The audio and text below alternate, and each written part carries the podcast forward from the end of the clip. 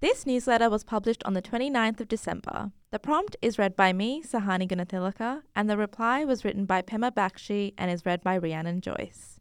Dilemma I have been with my partner, new husband, for 10 years. We had a lovely wedding a year ago, and everything has been going well. We just bought our forever house and intend to start a family soon. However, in the last few months, I've met a new man, and I think it's safe to say I have a massive crush on him. Let's call him Aaron. What started as casual workplace banter is turning into coffees, work lunches, and lots of messaging. On weekends, late at night, during the day at the office. We both find any excuse to visit each other's departments and head into the city together for lunch. The chats are all very benign, but I'm noticing the more we speak, the more we have in common. Favorite foods, music, travel plans, aspirations, and goals for the future.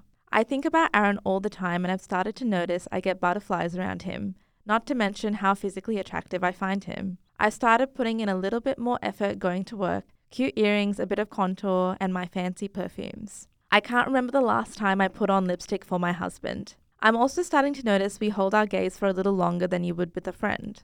I've caught him looking at me and vice versa. I'm ashamed to say that I think about him when I am intimate with my husband.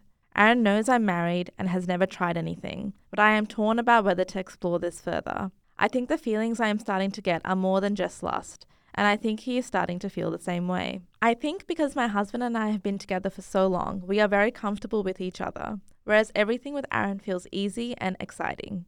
A little example is I recently had a very minor procedure. My husband completely forgot about it, but Aaron FaceTimed me straight after and dropped me a coffee and a cake at my desk the next day, which was so sweet. I love my husband so much and he's a wonderful, caring man. I know how lucky I am to have him, but the reality is we have few, if any, things in common. Now that Aaron has come along, it's so refreshing to talk to someone about recipes, holidays, music festivals, political views, and our dreams.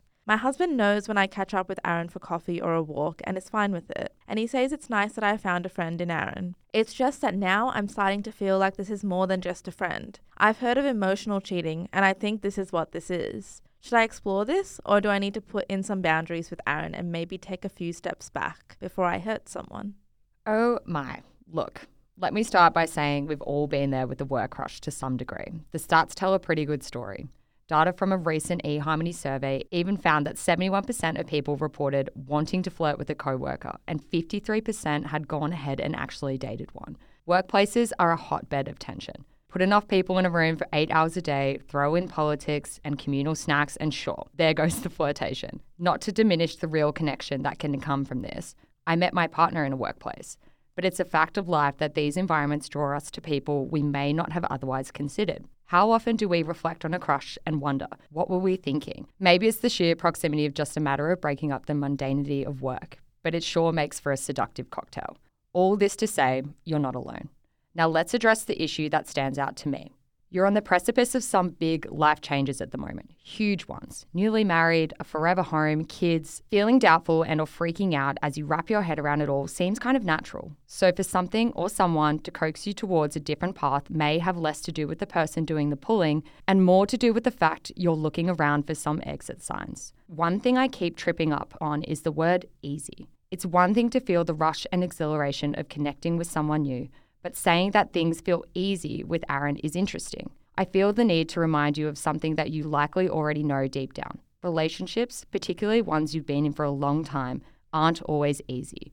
I don't know the ins and outs of your marriage, but at face value, it's not a fair comparison. I will give Aaron credit for being thoughtful, and your husband clearly needs to step up his game. But at the risk of sounding like the husband apologist, you simply cannot compare a lifetime of care with one gesture. For the same reason a text from your mum doesn't always excite you, you're always going to be more affected by the efforts of those you expect less of. In the 10 years you've been together, I hope your husband has demonstrated his feelings for you in meaningful ways. Aaron sounds like a lovely human being, but what's to say he wouldn't fall into the same patterns after a decade too? The things you have in common with a partner are important, but they're also not everything. I acknowledge that this isn't the view of everyone, but I believe that a partner doesn't need to fill every need. We're too complex. And besides, isn't there something kind of beautiful in filling your life up with people you connect with on different levels? As long as you're on the same page with the big stuff and genuinely enjoy spending time together, I do believe you can find the rest elsewhere. All that said, it depends on how much you have in common with your husband and how much you need from him. You have to think long and hard about what it is you want. You don't have to stay in a relationship that doesn't make you happy because he is a good man on paper but it's also worth excavating what it is that's drawing you away. I think you should be honest with your husband that something is nagging at you. You don't even have to reference Aaron directly, and it has clarified what you want in a relationship. Your husband could surprise you with his openness and give you exactly what you're looking for, or his response could be the thing that encourages you to leave. At the end of the day, you have two questions to ask yourself. Are you interested in Aaron because you're restless and assuming the grass is greener? Or is this your sign that the life you're living isn't going to satisfy you forever?